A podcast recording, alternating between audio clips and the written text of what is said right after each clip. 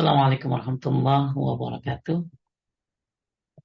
Alhamdulillah, Allahumma salli ala Muhammad wa ala ali Muhammad kama sallaita ala Ibrahim wa ala ali Ibrahim innaka Hamidum Majid. Allahumma barik ala Muhammad wa ala ali Muhammad kama barakta ala Ibrahim wa ala ali Ibrahim innaka Hamidum Majid. Ya ayyuhalladzina amanu taqullaha haqqa tuqatih wa la tamutunna illa wa antum muslimun. Amma ba'du, fa inna istaqal hadits kitabullah wa khairal hadi Hadi Muhammadin sallallahu alaihi wasallam, wa syarrul umur muhdatsatuha wa kullu muhdatsatin bid'ah wa kullu bid'atin dhalalah wa kullu dhalalatin finnar. Bapak Ibu sekalian, muliakan Allah Subhanahu wa taala, pada hari ini Allah Subhanahu wa taala berikan kita kemudahan untuk berjumpa dengan saudara-saudara kita di negara-negara yang lain. Semoga dimanapun kita berada, tauhid selalu ada dalam tingkah laku kita, ada di hati kita, dan ada di lisan kita. Tauhid adalah sumber ampunan, sumber kemenangan. Tauhid adalah sebab jalan kita mendapatkan petunjuk dan keamanan. Ma'asyiral mu'minin rahimani wa rahimakumullah, kita lanjutkan kajiannya sampai di bab tiga puluh dua ya Kang ya.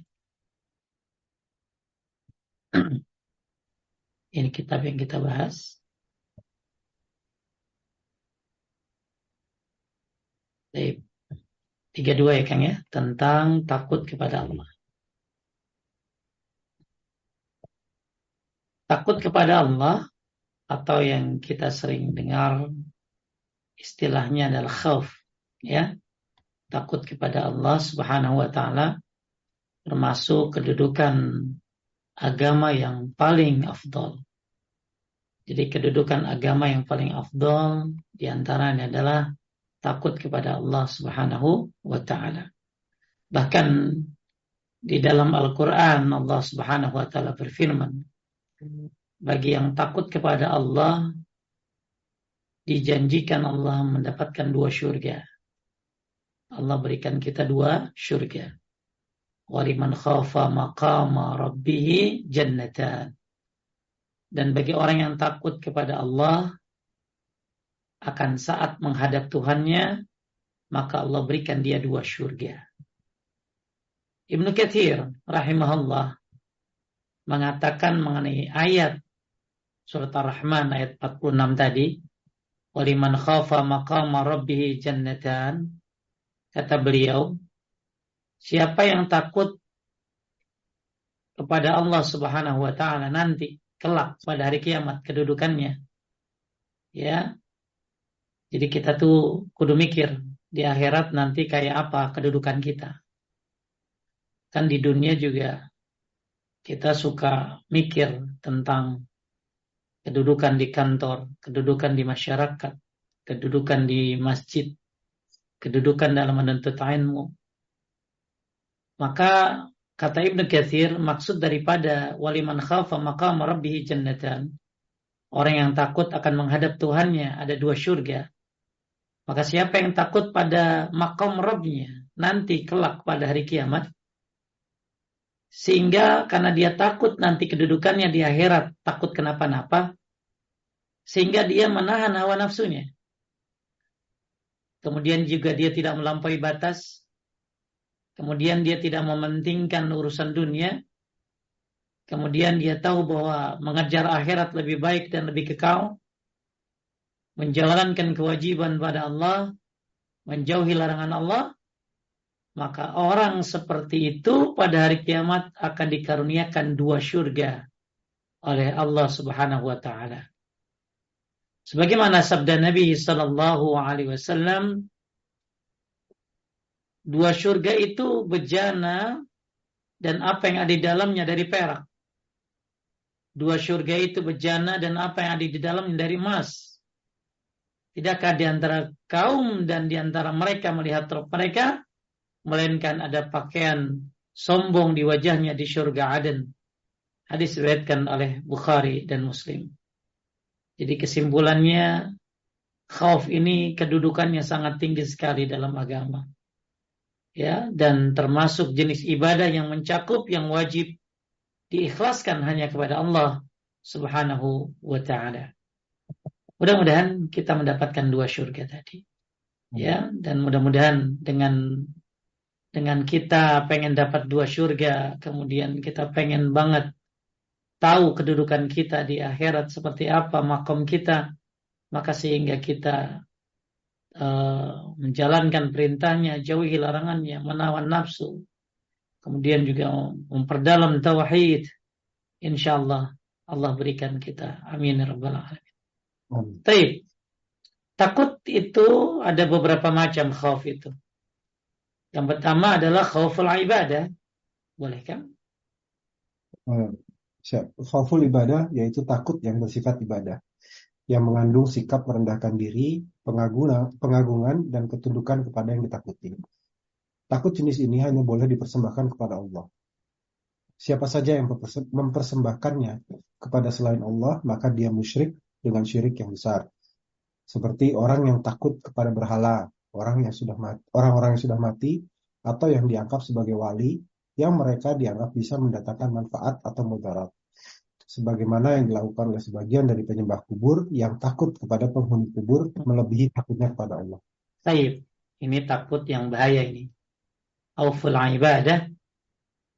Khauf, takut yang bersifat ibadah itu yang dimana kita merendahkan diri kepadanya. Ya, mengagungkan, tunduk, takut, maka ini hanya boleh untuk Allah. Ya, ini hanya boleh untuk Allah. Jadi kalau ada orang takut sama berhala, ih, kalau lewat patung itu kudu sungkem loh. Kalau kagak lu nanti jalannya ngesot. Ya, kalau enggak nanti lu celaka. Maka takut seperti ini adalah takut yang yang dia berefekkan syirik. Ya, ini syirik termasuk. Karena takut seperti itu hanya kepada Allah Subhanahu wa ta'ala. Kemudian uh, atau kepada siapa? Orang yang sudah mati. Ya, kalau orang yang sudah mati, ya dengan uh, kalau enggak ziarah ke kuburan dia, wali ini. Ya, setiap malam Rebo jam tiga pagi, kalau kamu enggak ziarah nanti disamperin, nanti dicekek, nanti akan menyebabkan hidupmu bangkrut. Maka takut seperti ini enggak boleh disandarkan kepada makhluk. Ini hanya untuk kepada Khalik. Hmm. Atau ya takut kepada uh, penghuni-penghuni kubur. Ya. Jadi takut ini hanya untuk Allah Subhanahu wa ta'ala. Dan ada orang yang memang takut kepada penghuni kubur itu udah kayak takut, melebihi takutnya kepada Allah. Ya. Jadi dia harus, pokoknya kalau lu gak ziarah, celaka lu nanti. Dulu, maksa orang mati, maksa. Ya, ya maksa diziarahin gitu lah. Pokoknya, pokoknya, pokoknya, dan lain-lain. Inilah khauful ibadah, yang mengandung sikap di dalamnya itu kita merendahkan diri, mengagungkan, tunduk, itu hanya untuk Allah Subhanahu wa ta'ala. Maka ini disebut dengan khauful ibadah. Kemudian yang kedua, yang kedua seorang boleh kan? Se- uh, seseorang meninggalkan kewajiban karena takut kepada manusia. Maka ini haram hukumnya dan merupakan suatu jenis kesyirikan yang menafikan atau meniadakan kesempurnaan tauhid. Ah, ya ini paling sering nih kan. Ya pengen jalanin kewajiban takut, sholat takut sama majikannya, sholat takut sama bosnya, sehingga ini menyebab ini haram hukumnya. Ya saya pernah ketemu ibu-ibu dia sholat. Ya, dan dia sholat duhur, asar, maghrib, isya digabung. Ya, nah, kenapa? Ya, karena tadi nemenin bosnya. Saya juga pernah ada orang sholat zuhur sama asar di jamak, tapi sebenarnya dia nggak di jamak. Saya ngajakin sholat duhur, eh sholat asar, dia bilang saya duhur dulu. Emang kenapa? Kan sekarang asar. Habis saya tadi kagak enak kalau sholat nemenin bos saya. Nah, ini haram hukumnya. Dia ninggalin kewajiban. Ya, dia ninggalin kewajiban. Yang akhirnya dia eh, dengan sebab dia takut kepada manusia. Banyak kan kayak gini kan ya? Banyak Ustaz. Zaman sekarang. Ya, banyak sekali ini. Ya, udah gaji kecil kagak sholat lagi, aduh, ya. Jadi ini termasuk syirik, ini termasuk syirik loh. Hmm. Dan ini men- meniadakan kesempurnaan tauhid. Tauhid itu nggak sempurna orang kayak gini, ya. Ini yang mungkin banyak terjadi zaman sekarang. Mudah-mudahan Bapak Ibu, ya, tetap komitmen sholat apapun yang terjadi, walaupun di kantor sesibuk apapun. Ya, tetap jalankan perintah Allah, jauhi larangannya. Walaupun uh, mungkin ada yang membenci dan lain sebagainya. Yang ketiga, al-khawf at-tabi'i, takut secara tabiat. Takut binatang buas, musuh dan lain-lain, maka ini asalnya tidak tercela. Ya, kalau sebab-sebabnya memang sudah nyata. Ya, jadi enggak boleh. Awas lu, hati-hati, sono ada macan. Macan ditakutin, ya. Nah, itu jadi itu khauf yang boleh. Dengan gampangnya dia ngomong takut mama Allah, masya Allah, luar biasa ya. Akhirnya dia dimakan sama macan. Jadi ini khauf yang boleh, itu khauf uh, yang bersifat tabiat, ya, tabiat. Contoh kan, ya, khauf seorang seorang istri takut kehilangan suaminya. Boleh nggak, Kang? Kang? Itu khauf ya. Apa tuh? Secara tabiat. Hai, tabiat. Ya. Jadi malah bahkan Syekh Fauzan pernah ditanya, boleh nggak ngomong begini sama orang, sama suami? Ya, aku nggak bisa hidup tanpa dirimu. Boleh nggak, Kang? Boleh. Nggak tahu, nggak boleh saat kalau itu. Ya, yang aku nggak bisa hidup tanpa dirimu. Maka kata beliau, ini cinta begini adalah cinta tabiat. Ya, cinta tabiat, bukan cinta ibadah. Maka nggak apa-apa. Ya, nggak apa-apa. Cinta yang bersifat apa tadi? E, cinta yang bersifat tabiat. Sama takut yang bersifat tabiat. Jadi kata Syekh Fauzan, ucapan aku nggak bisa hidup tanpa dirimu. Misalnya seorang istri ngucapin nama suaminya, nah ini nggak apa-apa. Kenapa? Kata beliau ya, karena itu cinta yang bersifat tabiat. Ya, bukan cinta apa tadi? Ibadah. Ibadah. Sama dengan khauf tabiat tadi. Ya, seorang suami, eh seorang istri takut suaminya. Ya, kenapa-napa? Cinta itu itu khauf tabiat. Ya, khauf tabiat. Ya, kita jangan jangan akhirnya menyalahkan lu, takut banget lu, ya gue hilang, ya takut mah, ya sama Allah, ya memang takut sama harus sama Allah, itu takut ibadah. Tapi kalau takut yang bersifat tabiat ya tadi, kita takut ya anak ya salah bergaul, itu takut tabiat. Kemudian ada lagi al-wahan, ini disebut dengan was-was. Lanjutkan. Nah, yang keempat yaitu awan atau was-was, yaitu ketakutan yang tidak ada sebabnya sama sekali, atau ada sebabnya tetapi sebab yang sangat lemah. Misalnya seseorang yang melihat bayangan pohon yang ia sangka musuh akan sangka musuh akan menyergapnya, maka ini adalah sifat pengecut yang tidak pantas seorang mukmin bersifat seperti itu. Ia harus menghilangkan persangkaan-persangkaan yang tidak ada hakikatnya ini. Jika Anda tidak menghilangkannya, maka sifat ini seperti sifat, maka sifat seperti ini akan membinasakan Anda. Nabi Shallallahu Alaihi Wasallam berlindung daripada sifat mengecut. Taib, ya. Ini al-wahan, sikap was-was, ya. Oh, ngelihat apa, Kang? Ya, ngelihat. Nah, tapi kalau takut sama, po- sama hantu gimana tuh, Kang? Nah, takut nah, sama pocong, gitu ya. Nah, ini ibu kan nggak sedikit yang takut begitu tuh. Maka nah. takut yang bersifat, udah dia penakut, nontonnya suster ngesot, ya. Udah dia penakut, ya nontonnya beranak dalam kubur. Kan bingung siapa bidannya kayak begitu teh. Ya. Udah dia penakut, ya dia apa? Uh, nonton yang serem-serem. Nah, ini takut kepada hantu. Ini kalau takutnya takutnya begini, Kang. Takutnya akhirnya dia meredahkan diri. Misalnya dia lewat gunung ya Kang ya. Lewat gunung. Terus dia takut kan sama penghuni gunung. Lalu dengan takut itu akhirnya dia merendahkan diri kepada penghuni itu. Terus mengagungkan, tunduk kepada penghuni penghuni gunung itu, ya jin maksudnya. Maka hmm. ini termasuk takut yang syirik. Kan? Hmm. Karena Karena karena dia tunduk, merendahkan diri, ya uh, maka ini yang, yang hanya untuk Allah, nggak bisa untuk selain Allah.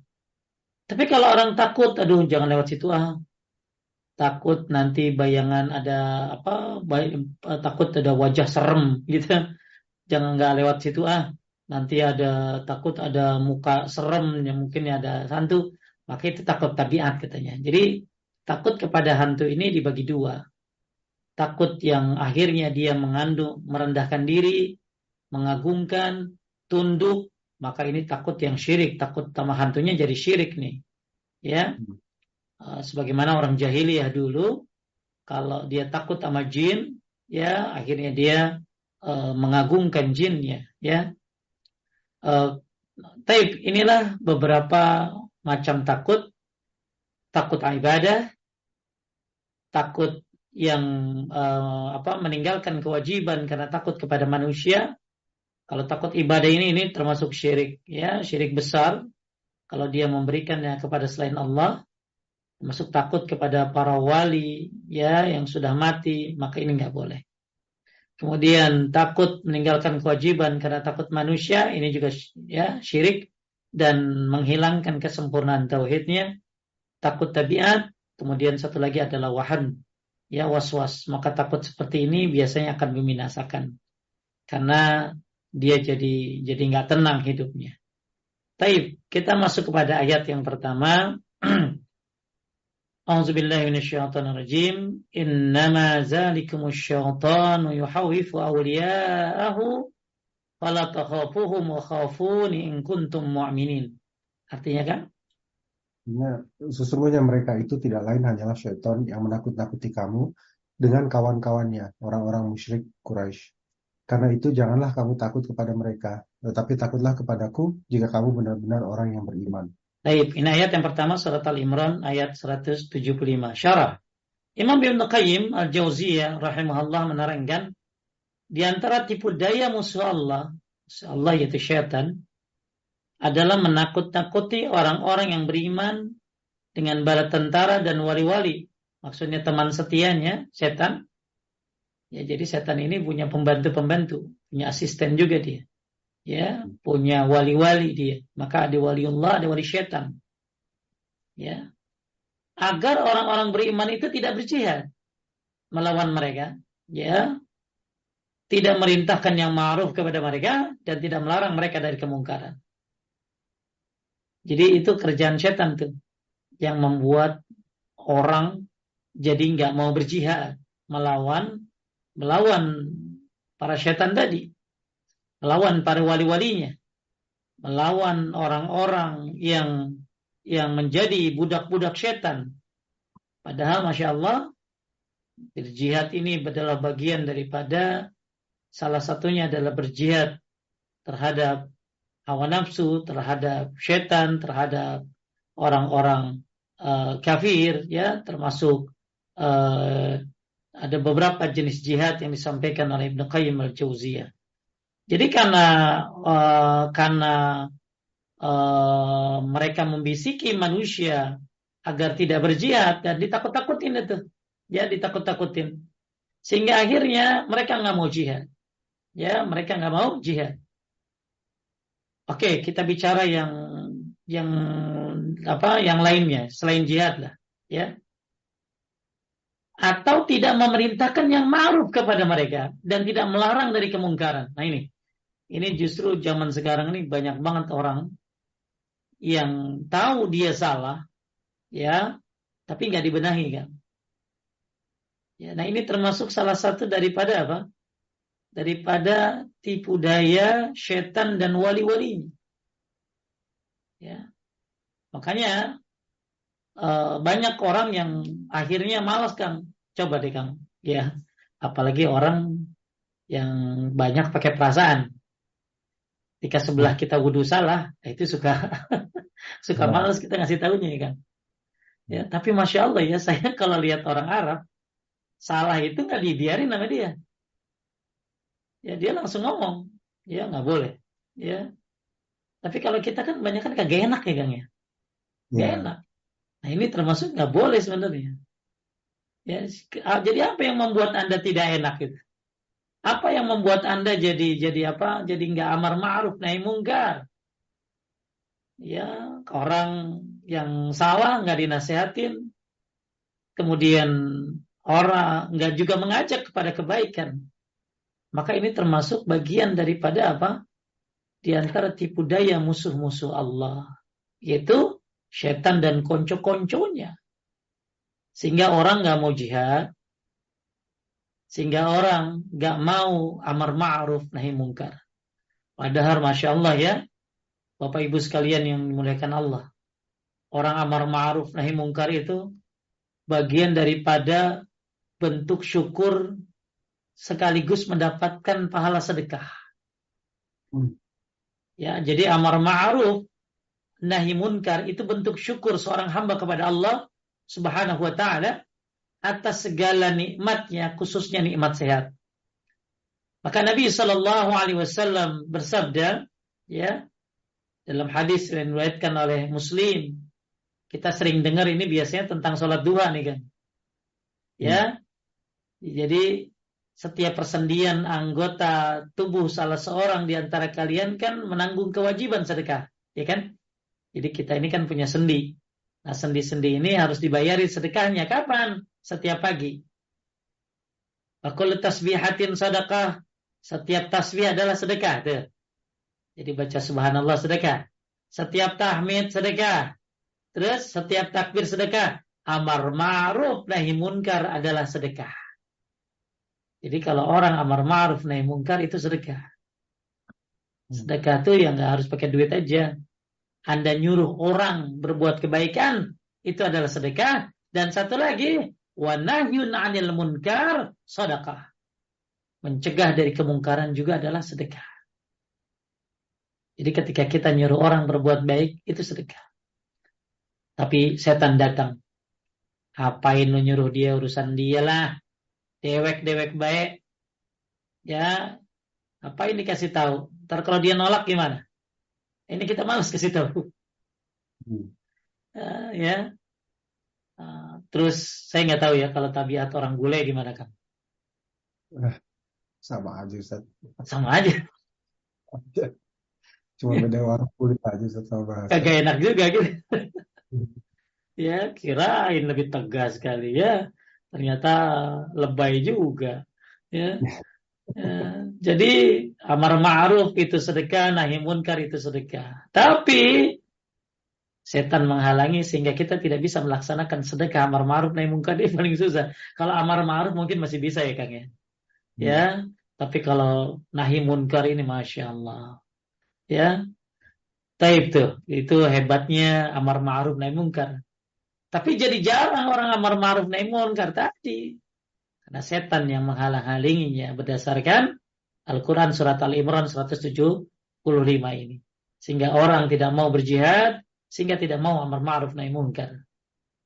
Kemudian juga kalau kita lihat ya, amar ma'ruf nahi munkar yang yang kenapa setan godain kita supaya enggak amar ma'ruf nahi munkar? Lah, karena dengan amar ma'ruf nahi munkar ini turun rahmat kan. Ya. Jadi di antara sebab turunnya rahmat Allah Subhanahu wa taala adalah amar ma'ruf nahi munkar. Kenapa? Karena dengannya masyarakat menjadi terkontrol, betul? Masyarakat kan jadi terawasi tuh, terkontrol. Mas terdorong melakukan kebaikan walaupun sedikit. dan api ke kemungkaran pun bisa padam. Sehingga dengan adanya amar ma'ruf nahi munkar, penduduk suatu negeri ya, menjadi bertakwa dong. Ya, sebagaimana surat Al-A'raf ayat sembilan puluh enam. Ya, jadi dengan amar ma'ruf nahi munkar turun rahmat Allah Subhanahu wa taala, kembali lagi mau kita dapat rahmat. Maka akhirnya banyak orang yang enggak bisa amar ma'ruf nahi munkar. Dihapuskannya dosa, Masya Allah, ya. Jadi dalam sebuah hadis yang diriwayatkan oleh Bukhari, fitnat rajul fi ahli wa malih wa nafsih wa waladih wa jarih, fitnah seorang laki-laki tengah keluarganya, hartanya, dirinya, anaknya dan tetangganya bisa dihapuskan dengan puasa, sholat, sedekah, dan terakhir amar ma'ruf nahi munkar. Jadi amar ma'ruf nahi munkar ini menghapuskan dosa, belum lagi dikabulkan doa kamu. Ya, jadi Masya Allah ya, Nabi shallallahu alaihi wasallam bersabda dalam hadis yang diriwayatkan oleh Ibnu Majah, ya, ya muru bil ma'ruf wa nahu 'anil munkar qabla an tad'u fal yustajab lakum. Serulah pada kebaikan, cegahlah orang dari kemungkaran sebelum kalian berdoa sedang Allah tidak mengabulkannya. Malah ada yang bilang kan, kalau amar ma'ruf nahi munkar sudah enggak ada, doa enggak akan mustajab. Uh, banyak sekali keutamaan amar ma'ruf nahi munkar ini. Maka setan ya, ya sama jihad juga keutamaannya banyak banget kan jihad mah. Uh, apalagi kalau bahas keutamaan jihad ya, itu luar biasa keutamaannya. Termasuk amar ma'ruf nahi munkar. Tapi tadi kata Ibnu Qayyim al-Jauziyah, setan ya menakut-takuti orang beriman beserta wali-walinya agar orang beriman itu tidak berjihad dan tidak amar ma'ruf nahi munkar. Lanjutkan. Allah subhanahu wa taala mengabarkan. Allah subhanahu wa taala mengabarkan bahwa ini adalah tipu daya setan dan teror darinya. Meskipun demikian, Allah, Allah kita, melarang kita kaum ini dari bersikap takut kepada setan. Akan tetapi kalau keimanan seorang hamba itu kuat, maka rasa takut terhadap wali-wali setan tersebut akan bisa hilang. Taib, maka iman ini ya harus dikuatkan dengan ya, baca Al-Qur'an, dengan belajar tauhid, memperdalamnya, ya teman dengan dengan orang-orang saleh. Ya, mudah-mudahan sebagaimana kita udah bahas kemarin tentang halawatul iman, manisnya iman, ya. Maka keimanan seorang hamba itu kuat, maka rasa takut terhadap wali setan tersebut akan hilang.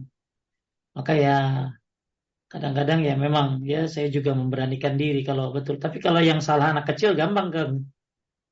Hmm. Ya wudu salah tinggal, eh wudunya yang benar, kakinya tuh kagak kena tuh ujungnya. Ya, walaupun itu anak orang gitu. Ya, tapi kalau yang salah haki-haki ngeri gitu kadang-kadang teman. Ya, kalau yang salah haki-haki pernah dia nggak dapat nggak dapat ruku, dia dia dapatnya ikut sujud tapi nggak nambah rakaat kan, nggak nambah rakaat ya. Saya kasih tahu, Pak, maaf Bapak tadi ikut lagi ruku sujud ya, itu harus ditambah rakaatnya Pak. Oh udah udah cukup cukup cukup cukup dia nggak mau nggak mau nambah gitu ya. cukup cukup cukup ya. Jadi ya makanya orang ya menerima kebenaran, eh, hati yang lembut itu mau menerima kebenaran, ya, walaupun dari siapapun yang mengatakannya. Taib. E, kemudian adapun sebaliknya, semakin lemah keimanan seorang hamba, maka akan semakin kuatlah ketakutannya pada wali setan tersebut. Jadi karena imannya lemah, maka ya udah jihad kagak mau, amar ma'ruf nahi munkar juga nggak mau. Tapi karena imannya kuat, maka akhirnya dia mau berjihad dan mau amar ma'ruf nahi munkar. Taib, makna firmannya di atas menunjukkan bahwasanya mengikhlaskan takut kepada Allah termasuk syarat kesempurnaan i, iman. Taib, kita lihat faedahnya. Lanjut ya, nomor satu. Pertama, haramnya meninggalkan suatu kewajiban karena takut kepada makhluk. Taib, jadi nggak boleh ya Anda tinggalkan kewajiban gara-gara takut kepada makhluk, terhadap masuk suami, seorang istri ya kan, banyak nih kasusnya. Suami melarang istrinya pakai jilbab, ya harus pakai, ya diancam taat, diancam, dicerai, di apa dan lain sebagainya. Maka ya Anda harus tetap pakai jilbab. Ya. Sampai ada suami bilang, udah jarin dosanya gue yang tanggung. Masya Allah. Dia nanggung dosa sendiri aja kagak bisa, apalagi nanggung dosa istrinya. Jadi ini banyak kejadian-kejadian seperti itu. Tapi Masya Allah, banyak ibu-ibu yang tangguh. Dia tetap berhijab, walaupun suaminya melarangnya. Sampai-sampai tuh ibu-ibu kan, ya, di kalau jalan sama suaminya, sama anak-anaknya, suaminya, anak anak-anaknya di depan, istrinya ditinggalin di belakang. Ya, karena pakai hijab. Ya, dibilangin sama anaknya kayak pembantu gitu ya. Hmm. Ya, aduh, ya, Masya Allah. Ya, kata, ya untung gak dirantai itu. Jadi, cobaan-cobaan ada pasti untuk menegakkan syariat itu. Jadi intinya, ya tetap dipakai. Walaupun apa yang terjadi. Kenapa? Karena itu kan perintah Allah. Maka jangan meninggalkan suatu kewajiban karena takut kepada makhluk. Ya, Anda harus apa salat ya salat. Jangan akhirnya takut di apa? Takut di takut dipecat dan lain sebagainya. Kemudian yang kedua lanjut. Yang kedua wajibnya mengikhlaskan mengikhlaskan takut al-khauf hanya kepada Allah Taala. Lanjut takut ya wajibnya mengikhlaskan takut hanya kepada Allah Taala. Ya, takut terus kepada Allah merupakan salah satu tanda keimanan. Baik, ya. Takut kepada Allah merupakan salah satu tanda keimanannya. Jadi kembali lagi tadi nih, nih di sini nih. Ya, takut kepada Allah ada termasuk syarat kesempurnaan iman. Iman tidak akan sempurna ya tanpa takut kepada Allah Subhanahu wa taala. Bahkan uh, tadi ya sudah saya bilang. Bahkan kita bukan hanya dapat satu syurga kan? Ya, dapat dua syurga. Karena memiliki apa? Sifat takut kepada Allah Subhanahu wa taala. Kemudian yang keempat, lanjut. Yang keempat memalingkan rasa takut kepada selain Allah termasuk syirik, seperti takut kepada berhala atau tagut akan akan ditimpa apa yang dia benci. Baik. Ya, berhala, tagut ya ini setan. Ya, apapun yang disembah selain Allah ya tagut. Maka jangan sampai kita palingkan takut kepada Allah kepada selain Allah. Kemudian peringatan dari tipu daya syaitan. Hati-hati ya. Tipu daya syaitan ini luar biasa. Maka Syekh Wahid Abdus Salam Bali bikin uh, dia saya rangkum dari kitab beliau Turki Syaitan Fi'dal Insan. Beliau menerangkan di antara tipu daya syaitan adalah menjadikan sesuatu yang batil itu indah. Yang batil itu kelihatan indah. Itu tipu daya syaitan. Ya. Kemudian kemudian menamai perbuatan maksiat dengan nama yang indah. Ada kan? Maksiat dinamain nama-nama yang indah. Ya.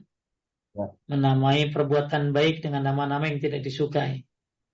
Yang belajar tauhid dibilangin teroris. Yang belajar sunnah dibilangin wahabi. Ya. Kemudian menyesatkan manusia secara bertahap. Oh, setan sabar nyesatin kita. Ya. Karena setan ini punya rencana yang luar biasa. Bahkan rencananya itu yang pertama enggak digoda dulu, yang kedua, yang pertama dulu itu syirik. Orang kalau udah syirik enggak digoda lagi kan. Ya, karena dengan dosa syirik ini akan muncul dosa-dosa yang lainnya.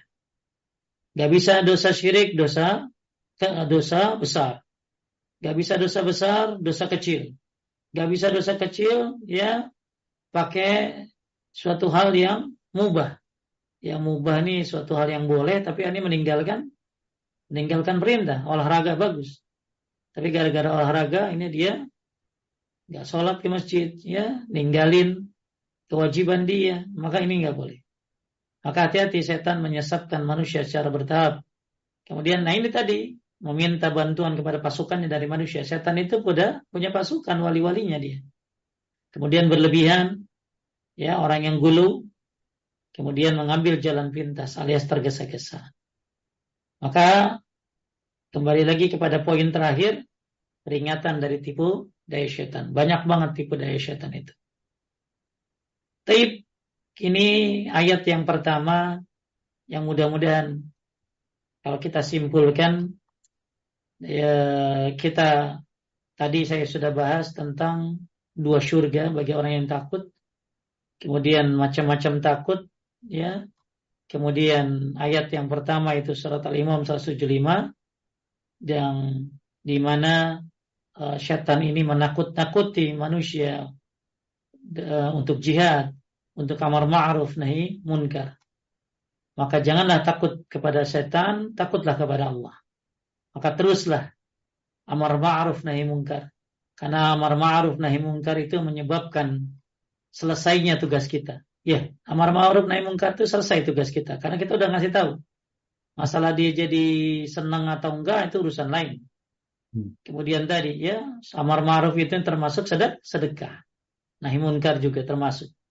Kemudian turunnya rahmat, dihapuskannya dosa, dikabulkannya doa, kemudian mendapatkan kabar gembira. Ya, orang yang amar ma'ruf nahi munkar itu akan dapat kabar gembira. Termasuk orang yang beruntung. Inilah hebatnya amar ma'ruf nahi munkar. Makanya setan enggak mau kita mendapatkan pahala-pahala yang besar itu. Dan amar ma'ruf nahi munkar menyebabkan masyarakat terawasi, terjaga. Ya, masyarakat tetap melaksanakan kebaikan dan terhindar dari keburukan. Bahasa kitanya tadi, ya, terkontrol masyarakat itu dengan amar ma'ruf nahi munkar. Nah, kita masuk kepada ayat yang kedua. A'udzubillahi minasyaitonir rajim. Innama ya'muru masajidallahi man amana billahi wal yawmil akhir wa aqama as-salata wa ata az-zakata wa lam yahsha illallah fa'asa ulaika yakunu minal muhtadin. Artinya kan? Artinya hanyalah yang memakmurkan masjid-masjid Allah ialah orang-orang yang beriman kepada Allah dan hari kemudian, serta tetap mendirikan sholat, menunaikan zakat, dan tidak takut kepada apapun selain kepada Allah. Maka mudah-mudahan mereka termasuk orang-orang yang mendapat petunjuk. Baik, ya. At-Taubah ayat delapan belas. Kita lanjut surahnya kan. Allah Subhanahu Wa Taala mengabarkan bahwa masjid-masjid Allah hanya dimakmurkan oleh orang-orang yang beriman kepada Allah dan hari akhir. Mereka beriman dengan hati mereka, beramal soleh dengan anggota badan mereka, dan mereka mengikhlaskan khasyah atau takut hanya kepada Allah Ta'ala tanpa selainnya. Baik, ya. Jadi masjid-masjid ini, ya, masjid-masjid uh, hanya itu dimakmur, apa, masjid-masjid Allah hanya dimakmurkan oleh orang yang beriman. Makanya orang-orang yang beriman, ya, akan memakmurkan masjid. Malah yang memakmurkan masjid itu kan termasuk diantaranya peduli dan kebersihan masjid. Yang saya baca dari kitab uh, Shalatul Mu'min, ya. Salah satu makmurkan masjid adalah dengan peduli terhadap kebersihannya. Kadang-kadang masjid kan, ya Allah, ya, yang di pinggir-pinggir jalan, apalagi yang udah, yang kayaknya gak terawat tuh banyak sekali. Tapi Masya Allah kalau masjid dipegang sama orang-orang yang belajar sunnah, bersih kan, betul gak? Ya, uh, kalau masjid itu masjid yang sunnah itu luar biasa, walaupun kecil bersih, terawat, rapi. Kenapa? Karena tadi dimakmurkan oleh orang-orang yang beriman kepada Allah dan hari akhir. Makanya eh, tadi mereka akan peduli terhadap masjid, mereka bahkan peduli terhadap kebersihannya, wangi-wanginya, Masya Allah. Oleh karena itu, mereka beriman dengan hati mereka, beramal soleh dengan anggota badan mereka, dan mereka mengikhlaskan takutnya hanya kepada Allah Ta'ala tanpa selainnya. Ya, ini surat At-Taubah ayat delapan belas bukan hanya tentang masalah masjid itu dimakmurin, ya. Tapi maksudnya bukan hanya memakmurkan masjid, masjid itu akan makmur bila orang-orang beriman kepada Allah dan hari kemudian. Maksudnya apa? Nah, ini nanti dijelaskan. Lanjut, maka? Maka masjid-masjid hanya bisa dimakmurkan dengan iman. Dan bagian terbesar dari keimanan itu adalah tauhid bersama amal soleh yang bersih dari kotoran-kotoran syirik dan bid'ah. Baik, Masya Allah, ya. Masjid-masjid, kalau kita bertauhid kepada Allah, ya, maka kita akan otomatis akan memakmurkan masjid. Karena masjid-masjid ini hanya bisa dimakmurkan dengan iman. Kan tadi man amana billah tuh. Innama ya'muru masajidallahi man amana billah. Hanyalah orang yang makmurkan masjid Allah ialah orang yang beriman pada Allah. Nah, hari kemudian wal yaumil akhir. Berarti masjid itu hanya bisa dimakmurkan dengan iman. Dan yang di, dan bagian terbesar dari iman adalah tauhid. Ya, makanya Allah berfirman, alladzina amanu wa lam yalbisu imanahum bizulmin. Tuh. Orang-orang yang beriman yang tidak mencampur adukan imannya dengan kezaliman, maksudnya syirik. Jadi bagian terbesar dari keimanan itu adalah tauhid. Ya, dibarengi dengan amal saleh yang bersih dari kotoran syirik dan bid'ah. Maka insya Allah ketika orang ini bertauhid kepada Allah Subhanahu wa taala, jarang kayaknya ya. Orang-orang yang ngaji tauhid itu enggak makmurin masjid, jarang. Ya, makanya Kang ya, tauhid itu kalau orang udah belajar tauhid, yang susah pun dijalanin. Ya, yang susah pun dijalanin. Bahkan yang susah ditinggalkan pun akan dia tinggalin. Makanya paling gampang orang kalau mau ngelarang seseorang sesuatu kan susah kan. Apalagi itu hobinya. Susah orang ngelarang dia suka apa. Ya, suka misalnya ya suka suka musik misalnya, susah untuk tinggalin orang kan. Tapi ketika dia belajar tauhid, maka Allah kasih dia petunjuk, ya Allah kasih dia keamanan, Allah kasih dia jalan keluar dari jalan yang tidak disangka-sangka, ya Allah bahkan kasih rizki yang tanpa hisab, masya Allah. Ya, jadi tauhid ini akan membuka jalan, membuka jalan Anda untuk apa? Akan Anda akan banyak beramal soleh, akan Anda diberi petunjuk, bahkan Anda akan dipertemukan dengan orang-orang yang baik. Ini tauhid kuncinya semuanya. Jadi tauhid ini akan menjadikan Anda menjalankan perintahnya, menjauhi larangannya. Tauhid ini akan menyebabkan Anda memakmurkan masjid-masjid. Maka ya alhamdulillah banyak yang mungkin saya ajar tauhid mungkin ya. Tapi masya Allah di masjid ini selalu ada bapak-bapak itu. Jarang yang ngaji tauhid kagak ke masjid. Maka kalau ada orang ngaji tauhid kagak ke masjid, kayaknya tidur kali waktu kajian. Ya. Ya, apalagi di Zoom kayak begini kagak kelihatan orang. Ya. Ya, jadi ya, ya kita husnuzon saja ini orangnya pada merhati ini. Ya. Tapi Bapak Ibu ya, makanya kenapa ya rumah dakwah Paduka ini berusaha terus ngajarin tauhid. Beberapa tahun kita kajian, tiga tahunan ya. Terus gak bosen-bosen. Di mana-mana kajian tauhid itu kan setahun paling lama kan. Selanjutnya ya. Udah pada bubar ya, kitab wakafnya juga udah pada hilang gitu. Ya, jarang ada yang lurus terus gitu ya. Maka saya merasakan kajian tauhid terlama ya ini rumah dakwah Paduka ini. Ya. Udah terlama, terbanyak lagi. Ya. Maka sekarang saya sama anak-anak muda lagi bikin Kang, sama anak-anak muda namanya Tauhid Keepers. Ya, para penjaga tauhid supaya mereka mantep ya, kita bikin seragam. Biasanya kalau ada seragam semangat gitu ya. Ya, bikin seragam ya. Uh, insyaallah uh, mudah-mudahan mereka jadi benar-benar menjadi penjaga tauhid ya. Jadi Bapak Ibu sekalian menaikkan Allah, masjid akan bisa mudah dimakmurkan ketika orang-orang yang bertauhid. Maka jarang ada orang-orang yang bertauhid tidak memakmurkan masjid. Pasti dia akan meramaikan sholat dengan sholat lima waktu. Ya, dan kalau ada orang belajar tauhid tapi tidak memakmurkan masjid, ya berarti ya dia belum maksimal belajar tauhidnya. Tapi kita lihat uh, faedahnya. Lanjut satu. Yang pertama wajib wajibnya mengikhlaskan khasyah atau takut hanya kepada Allah semata. Baik, ya. Tadi sudah dibahas. Dua. Dua, amal ibadah apapun tidaklah akan bermanfaat kalau tercampur dengan kesyirikan. Ya, ya nggak bisa, nggak boleh, nggak boleh dicampur.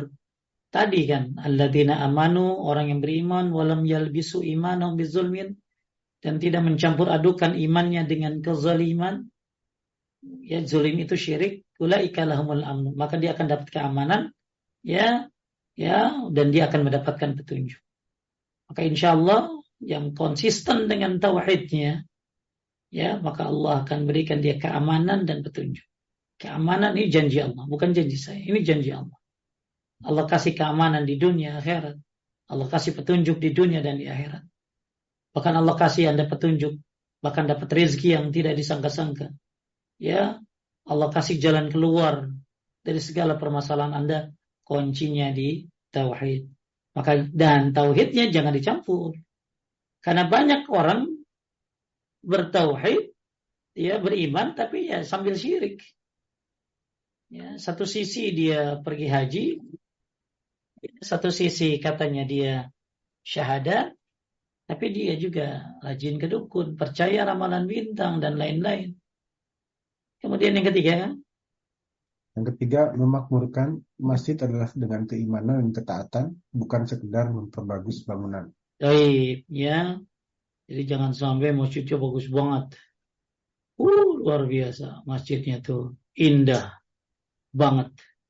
Tapi ternyata, ya, eh, di dalamnya orang-orang yang sholat ya sedikit. Ya, susah bangun masjid itu. Lebih susah lagi uh, memakmurkannya. Karena memakmurkannya ini harus ada tadi gitu loh. Harus ada ada tauhidnya. Ya biasanya kan ada orang kalau datang ke masjid kalau pemilihan D K M. Itu pilihan D K M dia datang gitu loh, pengen jadi ketua. Ya bahkan ada ketua tapi jarang ke masjid, gimana gitu. Maka makmurkan ini ya, ingat ini surat apa At-Taubah ini. Jadi makmurkan masjid ini bukan hanya sekedar Anda berangkat ke masjid, bukan. Ya, makmurkan masjid ini yang benar-benar real orang yang memakmurkan masjid adalah orang yang beriman kepada Allah dan hari akhir, dan termasuk iman di sini adalah tauhid. Maka mudah-mudahan dengan belajar tauhid ini Anda makin getol datang ke masjid. Mau jauh kayak apa ya dijalanin. Enggak tahu begitu. Padahal kan Anda nggak belajar keutamaan ke masjid itu begini begitu, kan banyak ya keutamaan ke masjid itu. Pahalanya sholat sunnahnya kayak umroh, uh, sholat wajibnya kayak haji, ya. Wah luar biasa deh, dapat jaminan terlalu banyak, apalagi sholat subuh berjamaah pahalanya banyak banget. Walaupun Anda anggap nggak tahu keutamaan itu gitu, tapi Anda belajar tauhid, insya Allah Anda jalan masjid. Ya, nah, ini kuncinya. Ya, kunci kalau Anda pengen memakmurkan masjid, ya, maka tahu belajar tauhid membuat Anda jadi orang yang memakmurkan masjid.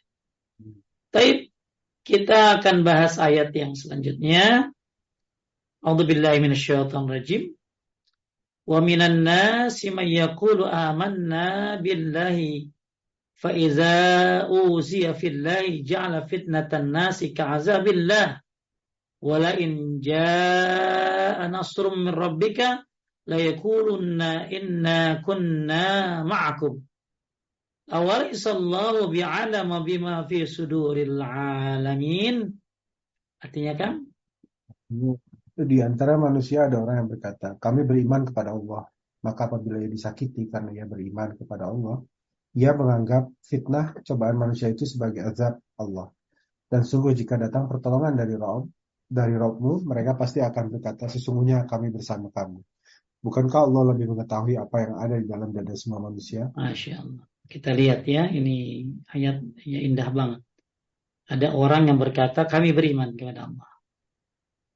Tapi apabila ia disakiti, maksudnya diuji dengan keimanannya, ia menganggap apa? Ya, ini cobaan ini sebagai azab Allah. Tapi jika jika datang pertolongan dari Allah, maka mereka berkata, sungguh kami bersama kamu. Nah, ini Allah maha mengetahui apa yang ada dalam dada-dada manusia. Al-Ankabut ayat sepuluh, kita lihat syarahnya. Lanjut. Uh, Allah Azza wa Jalla mengabarkan tentang sifat suatu kaum yang mendustakan, yang ia masuk dalam keimanan tanpa ilmu. Dia mengaku dengan mulutnya bahwa dia telah beriman, akan tetapi keimanan itu belum kokoh di dalam hatinya.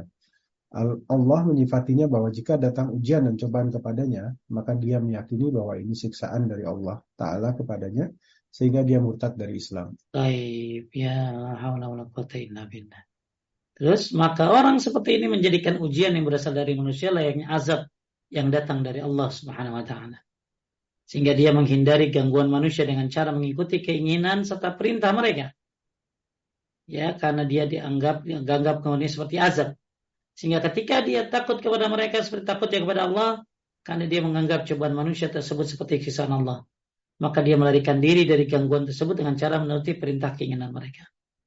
Jadi dia akhirnya ah dia digoda manu, ah, dia apa banyak ujiannya ketika uh, sampai ada ibu-ibu bilang begini, ah kalau kita hijrah mau nanti suka ada ujian. Nah, apa sih Ted? Kalau kita hijrah malah diuji gitu ya. Jadi dia takut sama ujiannya. Ya. Jadi ya memang orang yang beriman itu kan akan diuji ya. Akan diuji. Ya, tapi ujian itu hanya di awal saja. Selanjutnya banyak sekali kemudahan-kemudahan. Kan ujian itu penting supaya mengetahui siapa orang-orang yang benar, siapa orang-orang yang tidak benar. Siapa yang serius, siapa yang tidak. Ya. Taib, faedah lanjutkan. Nah, faedahnya yang pertama, takut dari gangguan manusia dikarenakan beriman merupakan takut kepada selain Allah. Baik, hati-hati ya. Jadi takut dari gangguan manusia. Aduh, kalau saya beriman nanti apa kata dunia? Kalau saya beriman gimana nanti bisnis saya? Ya, kalau saya masuk Islam gimana nanti? Ya, kalau saya menjadi orang yang beriman, bertakwa, saya sholat tepat waktu, saya ngikutin sunnah, apa kata manajer saya? Ya, nah ini akhirnya dia tunda nanti ah. Jadi akhirnya dia sadarnya tuh kalau Sabtu Ahad karena di rumah gitu. Jadi kalau Senin sampai Jumat dia error gitu loh, karena nggak enak sama pimpinannya. Tapi kalau Sabtu Ahad, wah, ya luar biasa. Ya, dia akan tingkatkan keimanannya. Kenapa dia tidak tidak terus lakukan keimanannya kepada Allah di setiap harinya? Karena dia takut dari gangguan manusia. Makanya kan, orang kalau ngikutin sunnah, Nabi dan para sahabatnya, maka siap-siap dikeroyok sama tujuh puluh dua golongan. Betul kan? Kan Islam akan pecah jadi tujuh puluh tiga golongan. Satu golongan di syurga, tujuh puluh dua masuk neraka. Siapa yang masuk syurga? Ma'alai alai ma'ana alai wa ashabi. Mereka mengikutiku dan para sahabatku. Kalau kita mengikuti jalan tauhid dan jalan sunnah, siap-siap dikeroyok sama tujuh puluh dua golongan. Ya. Takut? Ya janganlah. Kan tadi kita dibahas di awal. Ya, takutlah kepada Allah. Jadi jangan takut, aduh kalau gue ngikutin dulu waktu sunnah belum banyak kan, dia kagak ikut. lima belas tahun yang lalu sunnah belum banyak, dia kagak ikut. Dia lihat, dia bilang, wait and see. Oh. Tunggu, kita perhatikan dulu. Sekarang sunnah sudah banyak. Kajian tauhid sudah banyak. Dia bilang, wait, belum see. Wait, tunggu. Ya, oh. Nanti. Kapan? Dulu dia nggak ikut lagi, belum rame. Sekarang udah rame nggak ikut juga. Ini kenapa? Ada orang yang memang takut. Aduh, kalau saya ngikutin sunnah. Sampai-sampai ya akhirnya anak-anaknya, ya anak-anak kan suka polos ya Kang ya. Suka polos ya. E, ngomong begitu ya. Akhirnya si bapaknya ini takut kalau anaknya sekolah di sekolah sunnah kan. Nanti takut ngomong sama mertuanya asalnya polos. Lah kan anak kecil namanya juga. Akhirnya, aduh saya takut kalau anak saya masuk sekolah sunnah, takut nanti ngomong sama mertua saya yang yang error gitu jadi sembarangan. Ini siapa tahu jadi hidayah. Iya kan. Kan namanya kakek kan senang sama cucu. Ya, senang sama cucu. Siapa tahu cucunya ngomong, "Ih kakek, nih kakek mah amalannya banyak yang kagak sesuai sunnah." Wah, wow, anak kecil ngomong gitu kan lucu. Ya, mungkin kalau anaknya yang ngasih tahu dibantai. Tapi kalau cucunya yang ngomong, mana ada kakek kagak sayang sama cucu. Ya, bahkan saya punya jamaah, cucunya itu dia nggak, anaknya nggak nggak belajar sunnah anaknya. Maka dia punya anaknya punya anak, berarti punya cucu dia. Uh, cucunya tukang di sekolah, gini sekolah sunnah. Wah, wow, neneknya yang ngajar. Kenapa? Jangan sampai kayak anak saya gitu. Ya. Jadi masya Allah, Bapak Ibu sekalian mereka Allah. Banyak orang takut untuk bertauhid kepada Allah. Ya, ikut kajian-kajian sunnah, takut dicela sama masyarakat. Ya. Ya kan tadi konsekuensinya. Anda harus siap-siap dikeroyok sama tujuh puluh dua golongan. Dan lihat ayat ini yang sudah sedang kita bahas ini. Takutlah kepada Allah. Dan Anda ninggalin kewajiban, ya, maka karena manusia, maka Anda termasuk meniadakan kesempurnaan tauhid. Ingat tuh, sunnah itu udah kayak perahu Nabi Nuh. Gak ada pilihan lain. Anda naik selamat, Anda gak naik, Anda tenggelam. Gak ada, gak ada pilihan lain, gak ada apa sih, gak ada transportasi lain. Pilihannya cuma satu, perahu Nabi Nuh. Maka ada ulama yang mengisyaratkan bahwa sunnah ini diibaratkan dengan perahu Nabi. Yang naik selamat, yang gak naik ya gak selamat. Ya, maka mudah-mudahan kita termasuk orang yang naik. Ya, tauhid dan sunnah ini adalah solusi. Tauhid dan sunnah ini insyaallah akan mengubah jalan hidup Anda. Ya, Allah akan muliakan Anda. Ya, tidak di dunia, di akhirat. Tapi insyaallah di dunia dan di akhirat. Terlalu banyak contoh-contohnya. Sampai saya memulai kajian tauhid diartiskan. Selebgram-selebgram. Tadinya saya nganggap, aduh, ini kajian artis belajar tauhid nih. Dia dianggap apa kagak? Ya tapi kan nggak boleh takut begitu. Ya takut kepada Allah. Takut mereka jadi syirik. Ya ngajar aja dah. Peduli mereka dengerin apa kagak. Yang penting saya sampaikan dengan cara yang baik. Eh dia posting kamu. Ya posting, ya menunggu kajian tauhid, udah nggak sabar. Ya saya balaskan semoga manfaat ya. Apa nih? Ternyata memang tauhid solusi dari semua urusan saya Pak Ustaz. Nah awal-awal siapa yang tahu? Makanya jangan lebay kalau mau dakwah, jangan pikirannya jangan terlalu jauh. Nanti ditolak gimana? Ya nanti kalau dimusuhin gimana? Sampaikan saja dengan caranya yang baik, santun, ya ilmu sebelum ngomong, sabar baik lagi ngomong, sabar habis ngomong, selesai. Tugas Anda selesai. Anda dapat rahmat, Anda termasuk orang beruntung, karena amar ma'ruf nahi munkar. Tahu-taunya, pernah gak ada orang ngasih tahu sama bapaknya, Pak, kalau mau dengerin radio bagus, banyak ilmunya. Ada tuh radio Roja namanya. Bapaknya kagak pernah denger. Berapa lama kemudian bapaknya datang bawa radio jadul kan. Hmm. Nah, ada radio bagus banget. Namanya Roja. Uh, bagus banget dah. Eh, dulu kan gue udah sering ngomong. Ya memang kadang-kadang yang kita omongin dia kagak dengar, tapi begitu orang yang ngomongin dia dengar gitu. Ya, iya kan. Ya. Jadi kita kadang-kadang selalu berpikiran ke depan, aduh nanti gimana ya? Nanti gimana ya? Nanti gimana ya? Ya, yang penting kita caranya baik, nyampeinnya baik, ilmunya juga baik, ya sampaikan. Ya. Jadi jangan sampai ada akhirnya aduh kalau ke rumah Bapak jangan pakai jilbab ya. Nanti Bapak marah gitu loh. Janganlah, pakai. Siapa tahu nanti dia dapat hidayah. Ya. Hidayah kan ya milik Allah Subhanahu wa taala.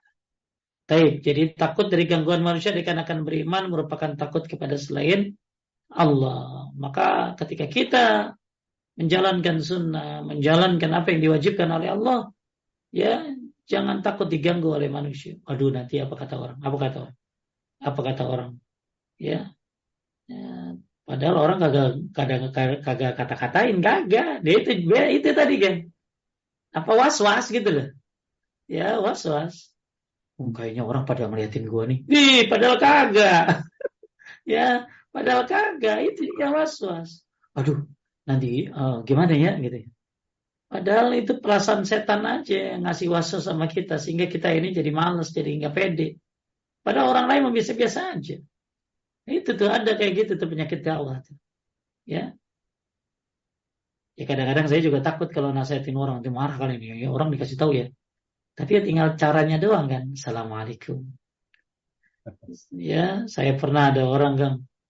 Kemarin lah berapa hari yang lalu kan. Ya. Dia kalau soal, dia jadi imam kan. Imamnya bacanya begini. Allahu Akbar. Allahu Akbar. Allahu Akbar. Jadi akhirnya supir saya aja bilang, itu imamnya kenapa begitu ya? Tapi nggak ada yang kasih tahu, Pak. Itu hmm. yang sholat banyak loh, Bang. Hmm. Ada dua puluh orang. Tapi nggak ada yang ngasih tahu. Dan saya kan baru sekali sholat di situ. Saya pikir ini orang emang pada bodoh semuanya, sehingga nggak ada yang ngasih tahu, atau pada takut semuanya gitu. Ya ini ya, saya tungguin duhur, kagak keluar-keluar. Di kayak saya pengen ngobrol gitu ya. Pas asar saya sholat lagi sekali lagi di situ ketemu. Dia lagi bersih-bersih. Ya, saya ajak ngomong bahasa Arab. Ternyata kagak ngerti dia. Wah, berarti gue masih di, di atas dia nih. Gitu ya, di atas dia nih gitu ya.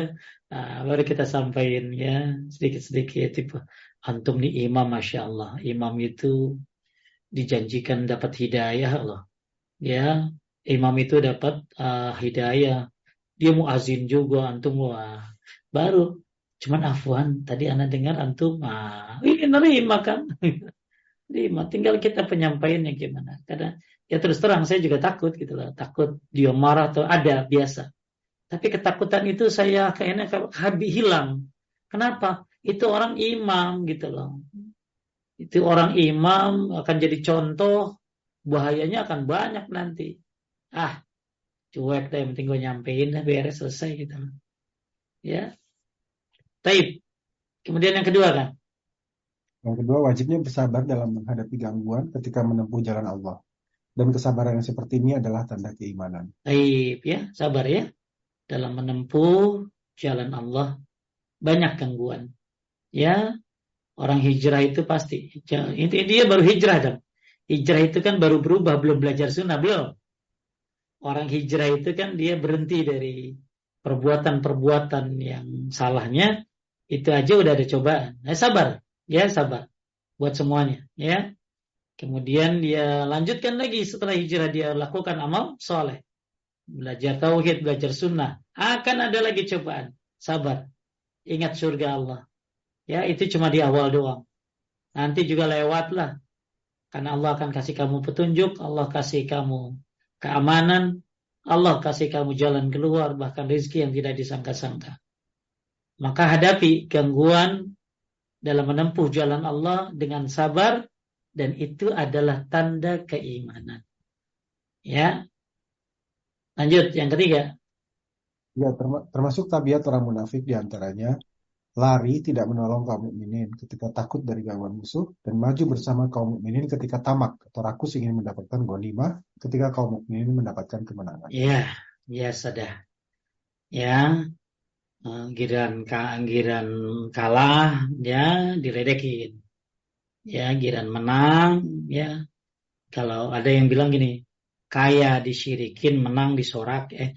Kaya disyirikin, kalah uh, miskin disorakin. Kaya disyirikin, miskin disorakin gitu. Ya, jadi dia ngambil untung doang. Ketika orang mukmin kalah, ya maka dia lari dari orang mukmin. Ketika orang mukmin dapat harta ghanimah, dia rakus, ikut-ikutan, ikut-ikut, ya merasa dia orang mukmin. Nah, ini tabiat orang munafik. Ya, orang munafik ini tandanya banyak banget. Munafik ini ada dua ya, munafik akidah, munafik amal. Kalau munafik akidah itu ini keyakinan, itu bahaya itu. Nerakanya paling bawah gitu. Munafik keyakinan, pura-pura dia. Tapi kalau banyak diantara mungkin kaum muslim itu munafik amal ya. Kalau sholat males itu munafik amal, bukan munafik akidah. Yang bahaya itu munafik akidah. Kemudian rendahnya semangat orang munafik. Orang munafik ini semangatnya rendah. Semangatnya nyari duit doang. Kemudian penetapan ilmu ta'ala yang meliputi segala sesuatu baik bersifat lahir maupun batin. Habiskan waktunya. Masih banyak ininya. Taib ya, kita sudah satu jam lebih. Uh, mungkin ada pertanyaan kan?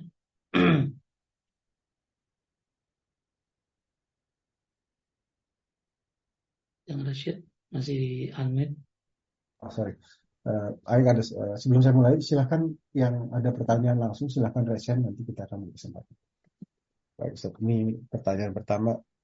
uh, Bismillah Ustaz, izin bertanya, kalau kita sudah mengingatkan tetapi yang bersangkutan tetap tidak berubah, bagaimana ya Ustaz? Mohon bukan nasihat. Urusan kita ya, bukan urusan aing eh, bukan urusan aing, bukan urusan kita.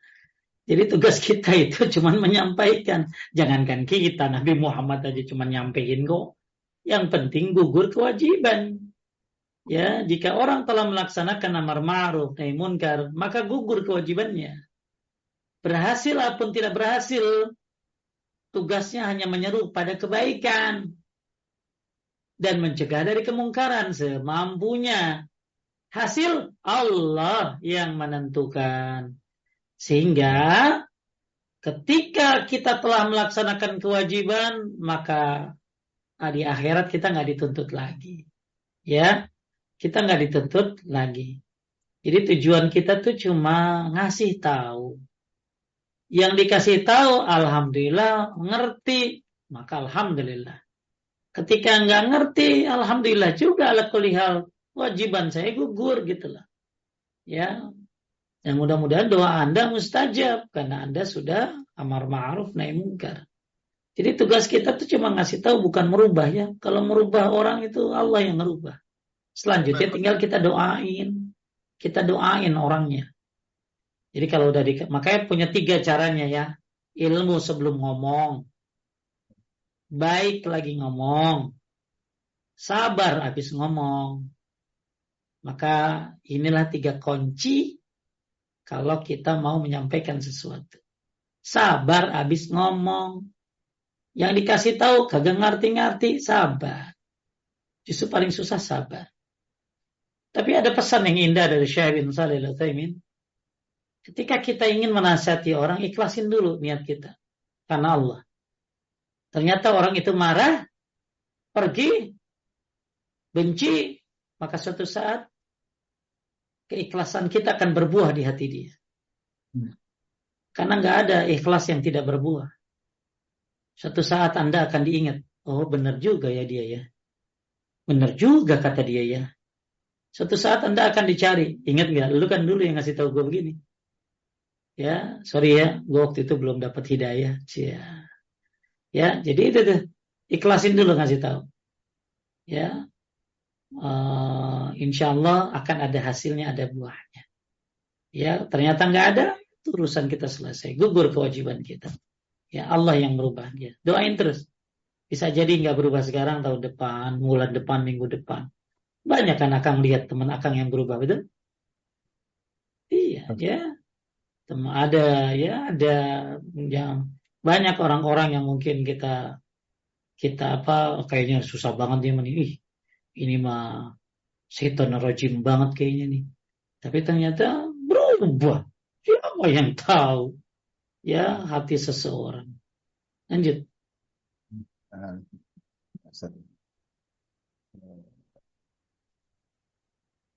Berikutnya. Bismillah. Assalamualaikum warahmatullahi wabarakatuh Ustaz. Apakah protes atau demonstrasi termasuk nahi mungkar nih Ustaz? Tidak. Ya. Cara menyampaikan itu dengan dengan tidak begitu ya. Kemarin saya coba bayangin. Ada demo. Saya kaki bisa jalan, mau ngajar. Mobil ditaruh di mana tahu. Ya di jauh. Ya akhirnya jalan kaki, capek. Kita mau ngajar, Kang. Mau ngajar kita, suara demonya masuk ke dalam masjid. Jadi suara saya kencang-kencangan sama yang demo itu. Ya. Jadi demo itu bukan salah satu cara, ya, amar ma'ruf nahi mungkar, bukan. Malah banyak orang yang mengeluh. Jadi macet. Ya. Jadi banyak cara untuk amar ma'ruf nahi mungkar, tapi tidak dengan demo. Ya, tidak dengan demo. Lanjut. Kecuali demo masak kali ini. Ah, ya. Pak, enggak nanya nih Ustaz, ada yang nanya tambahan nih untuk kayak gini. Uh, kalau untuk march atau demonstrasi atau berjalan di yang di U K, di London sekarang itu gimana Ustaz? Gimana? Di London ini sekarang setiap hampir setiap weekend nih, Uh, penduk, bukan pendukung ya, maksudnya yang uh, meminta pemerintah untuk uh, untuk mendukung Palestina lah, atau menghentikan peperangan di Palestina itu tiap tiap weekend Ustaz turun. Ini sama termasuk demonstrasi nggak Ustaz? Termasuk yang tadi Ustaz sebutkan sebagai tidak perlu dilakukan nggak Ustaz? Tapi ada nggak cara-cara yang lain kan? Cara-cara yang lebih apa Kalau, ya dalam arti kata lebih yang lebih legal?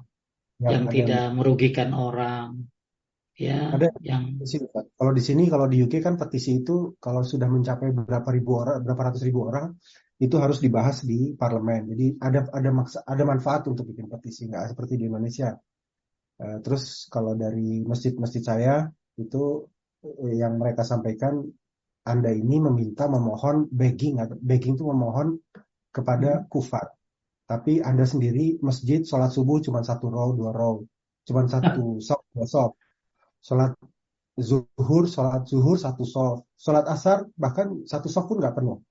Kapan? Kenapa nggak minta kepada Allah? Penuhi masjid, sholat penuhi. Oh, iya. Jadi kalau masjid saya, begitu ininya. Ini kan, kenapa? Ingat dulu zaman Firaun kan. Zaman Firaun dulu, itu hakim zolimnya Firaun. Maka akhirnya orang-orang Bani Israel itu pada sholat di rumah-rumahnya. Ya, mereka demo kagak berani karena Firaun kan. Kejamnya luar biasa. Akhirnya mereka memakmurkan rumah-rumahnya dengan sholat. Setelah berapa lama mereka melakukan ibadah di rumahnya, jatuhlah Firaun. Hmm.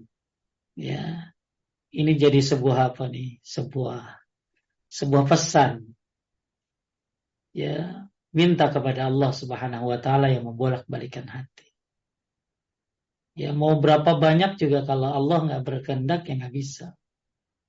Maka ramaikan rumah-rumah Allah. Benar kan tadi yang disampaikan. Sholat subuh.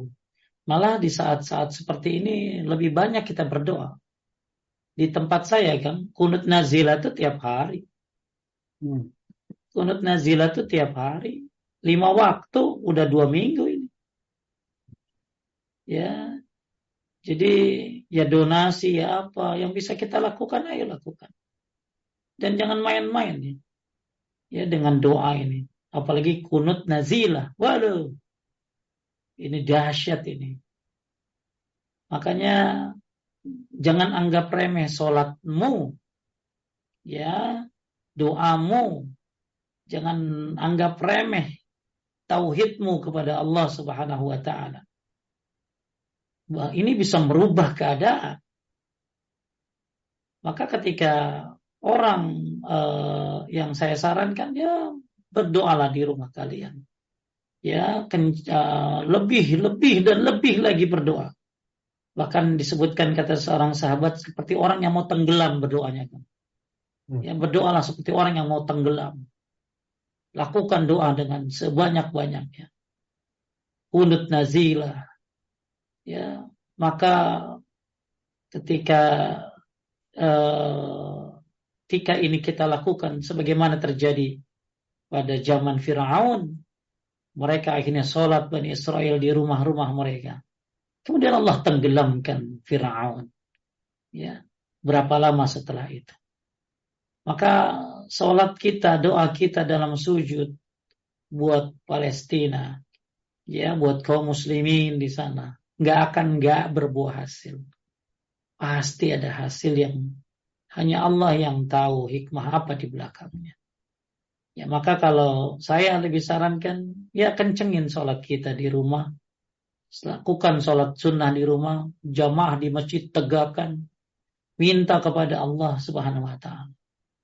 Anda minta kepada orang yang yang nggak bisa mikirin diri sendiri, yaitu manusia. Anda minta perubahan secara skala besar untuk manusia yang nggak bisa ngurusin dirinya sendiri. Hmm. Maka terlalu terlalu salah meminta kepada orang yang nggak ngerti apa-apa. Dan itu bukan cara ya, cara cara yang terbaik adalah dengan ya tingkatkan tauhidmu, ya lebih banyak lagi doamu, sholatmu, minta kepada Allah.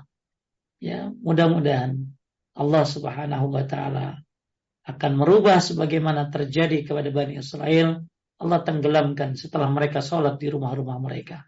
Amin. Kemudian juga pernah kejadian waktu itu, ya, ketika ada seorang ulama yang diancam, kemudian dia akhirnya sholat kan, maka besoknya yang ngancam itu ya meninggal. Ya, maka ya ibadah, ya ibadah kepada Allah. Lanjutkan. Baik. Berikutnya yang ketiga, bismillah. Kalau ada masjid yang mengadakan tahlilan, apakah ini termasuk kesyirikan Ustaz? Atau yaitu apakah bid'ah bisa disamakan dengan syirik Ustaz? Tidak, beda, jangan, hati-hati. Beda banget ya. Syirik itu menyembah kepada selain Allah, meminta kepada selain Allah, berharap kepada selain Allah. Kalau bid'ah, beramal yang tidak ada tuntunannya. Ya, sama, sama-sama dosa, cuman dosanya di bawah syirik. Jadi, kalau ada orang melakukan amalan-amalan yang tidak sesuai Nabi shallallahu alaihi wasallam, itu bukan syirik. Dia melakukan bid'ah, perbuatan yang tidak diajarkan oleh Nabi Shallallahu Alaihi Wasallam. Nah, jadi bukan syirik ya, bedain ya. Jadi syirik itu orang meminta kepada selain Allah, menyembah kepada selain Allah, bernazar kepada selain Allah, menyembelih kepada selain Allah, takut kepada selain Allah. Ya, itu namanya syirik. Tapi kalau bid'ah, dia beramal. Ya, beramalnya untuk Allah kan. Tapi dengan cara, bukan dengan cara yang diajarkan oleh Nabi Shallallahu Alaihi Wasallam. Itu namanya bid'ah. Beda. Ya, jangan samain, hati-hati. Ya. Itu ada orang tahlilan, syirik lu. Waduh, ya, jadi masalah lagi. Ya, jadi harus semangat ya belajar menuntut ilmu. Bisa bedain nanti. Ya, mana tauhid, mana syirik, mana sunnah, mana bid'ah. Kita akan bisa bedakan. Dan kita akan arif dalam membedakannya. Dan kita akan jelas tujuannya. Jadi dakwah juga harus dengan cara yang baik. Ya. Lanjut. Sorry, Ustaz, maaf nih yang, yang barusan ini mengenai masjid. Jadi kita ikut meramaikan masjid itu dalam kegiatan sehari-hari, atau kalau ada masjid lain lebih, lebih baik ke masjid yang lain, Ustaz? Gimana jadi? Jadi kayak masjid ini selalu ada tahlilan, jadi setiap ada orang meninggal ada tahlilan, terus ada yang apa ibadah-ibadah bid'ah lah gitu. Apakah kita ikut meramaikan masjid ini atau kita cari masjid lain? Hmm, kalau dia masjidnya dekat rumahnya, memang lebih layak masjid dekat rumah diramaikan kan? Hmm. Ya, tapi diramaikannya ramaikan sholat lima waktu kan? Hmm. Ya, bukan acaranya. Ya, jadi lebih layak kita meramaikan masjid dekat rumah.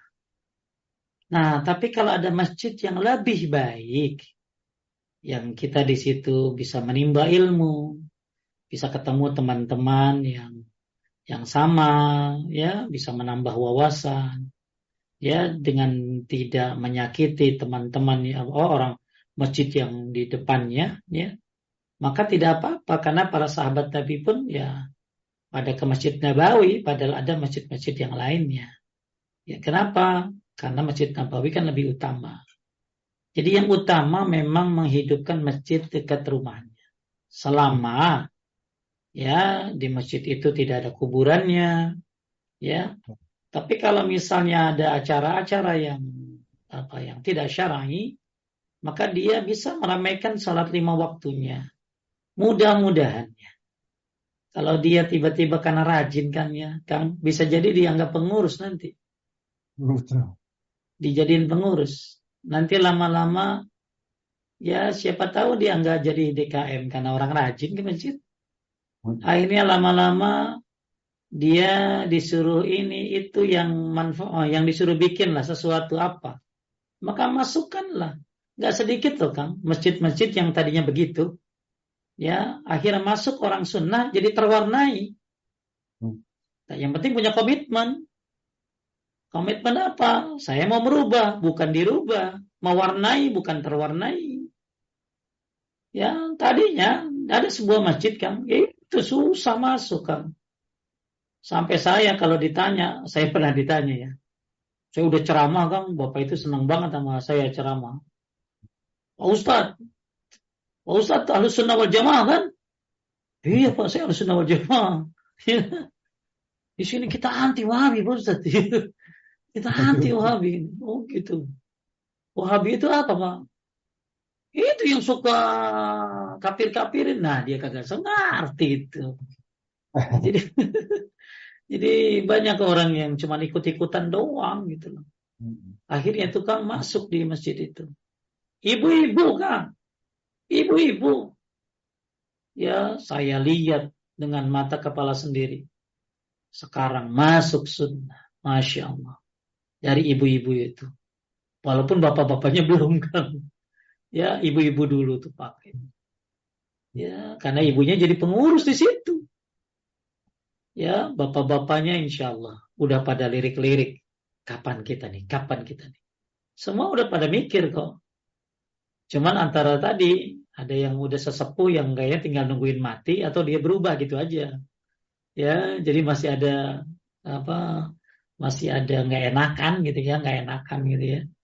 Tapi bahkan banyak sekarang gara-gara satu orang masuk ke dalam lingkaran kepengurusan, dia memberikan mungkin awalnya enggak enggak enggak ini yang enggak ekstrim, tapi coba eh yang sunnah tuh gini loh. Kalau soft itu jangan ada tiangnya gitu. Eh yang sunnah gini loh, eh lama-lama lama-lama biasa orang dengar kalimat sunnah itu. Uh, akhirnya banyak sekali perubahan. Ya walaupun masih campur Kang masjid itu, tapi sudah terwarnai dengan warna sunnah, warna tauhid. Alhamdulillah. Ya itu dengan adanya pengurus di sana. Walaupun dia nggak bisa merubah, kan kalau kita nggak bisa merubah semuanya, ya rubahlah setengahnya. Nggak bisa rubahlah sedikitnya, seperti itu. Ya, Taib, lanjut. Pertanyaan berikutnya, mau nasihat Ustaz. Ustaz, ada teman mengatakan lebih baik nggak tahu. Kalau melakukan sesuatu nggak dosa karena nggak tahu. Kalau tahu, melakukan sesuatu malah dosa. Ini gimana Ustaz? Mau nasihat? Justru, lau kunna nasma'u na'akil ma kunna fi ashabis sa'ir. Kalau kalian nggak mau dengar, nggak mau mikir, kalian akan masuk neraka sa'ir. Jadi bilang ama yang pura-pura kagak tahu. Ya, bilang ama pura orang yang punya nggak tahu. Lu bisa masuk neraka sa'ir. Ya kenapa? Karena mau nggak mau dengar, nggak mau mikir. Akhirnya karena nggak mau dengar, nggak beda kan antara orang yang tinggal di ujung kulon begaul sama badak, kagak ada internet, kagak ada taklim, beda sama orang yang hidup di sekeliling kita, banyak sarana, banyak informasi. Kalau yang tinggal di mana, di mana, di lembah mana, itu bisa jadi dia bodoh kan. Dia nggak tahu. Tapi dia tinggal di Jakarta, dia tinggal di uh, daerah yang banyak sekali ustadz. Lalu dia katakan lebih baik kagak tahu. Itu namanya nggak mau tahu, gitu ya.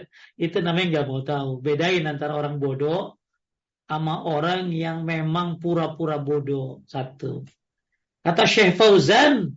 Ya, orang yang tidak tahu ilmu karena dia tidak mau belajar, dia akan mempertanggungjawabkan ya perbuatannya. Jadi law kunna nasma'u na'kil ma kunna fi ashabis sa'ir. Kalau kalian tidak mau dengar, tidak mau mikir, kalian akan masuk neraka sa'ir. Jadi bahkan ada ada ini Kang, ada apa sih? Ada ada ada ancaman. Tidak ada uzur untuk orang yang sudah sampai enam puluh tahun. Apa maksudnya nggak ada uzur di sini? Tidak ada alasan usia enam puluh tahun nggak ngerti tentang perkara syariat. Hati-hati. enam puluh tahun kagak ngerti sholat yang benar. enam puluh tahun kagak ngerti tauhid, nggak ngerti sunnah. Hati-hati. Ya, tidak ada uzur. Ya, untuk orang yang usianya enam puluh tahun. Maka orang yang sudah tua harus belajar supaya dia uh, tahu apa yang harus dia laksanakan dalam kesehariannya. Jangan sampai dia malah nggak tahu, nggak dan nggak mau tahu. Jadi kata-kata kata-kata lebih baik nggak tahu nggak kena beban salah. Ya, Anda nggak tahu, Anda syirik. Syirik ini nggak ngerti, nggak tahu atau nggak tahu kan? Syirik harus tahu, tauhid hmm. harus tahu. Ya kan ada sahabat Nabi itu waktu itu dia pakai gelang. Disuruh copot. Kalau kamu mati, kamu tidak akan beruntung. Padahal dia nggak tahu kan. Kalau itu jimat ke syirik. Kalau kamu mati, kamu tidak akan beruntung. Berarti tauhid mah ya kudu ngerti gitu. Jadi itu syubhat ya. Menurut saya sih bukan syubhat, itu mah orang konyol. Ya orang konyol lebih baik bodoh jadi kagak ngerti gitu loh. Daripada ngerti jadi beban. Salah, kalau Anda ngerti, Anda akan melaksanakan. Kalaupun Anda tidak melaksanakan, suatu saat Anda akan melaksanakan. Ya, insya Allah. Dan dalam Islam nggak ada ya yang namanya belajar itu ya bagian daripada fardu ain. Lanjut. Ini juga mohon nasihat ini Ustaz. Uh, Bismillah. Izin bertanya Ustaz, uh, bagaimana tips uh, untuk bisa mengajak anak-anak usia remaja untuk mau ke majelis ilmu, Ustaz. Baik.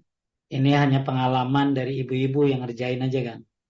Hmm. Saya punya pengajian anak remaja, bukan saya yang ngadain. Tapi ibu-ibu yang ngadain. Caranya keren kan. Dia bikin jadi banyak makanan.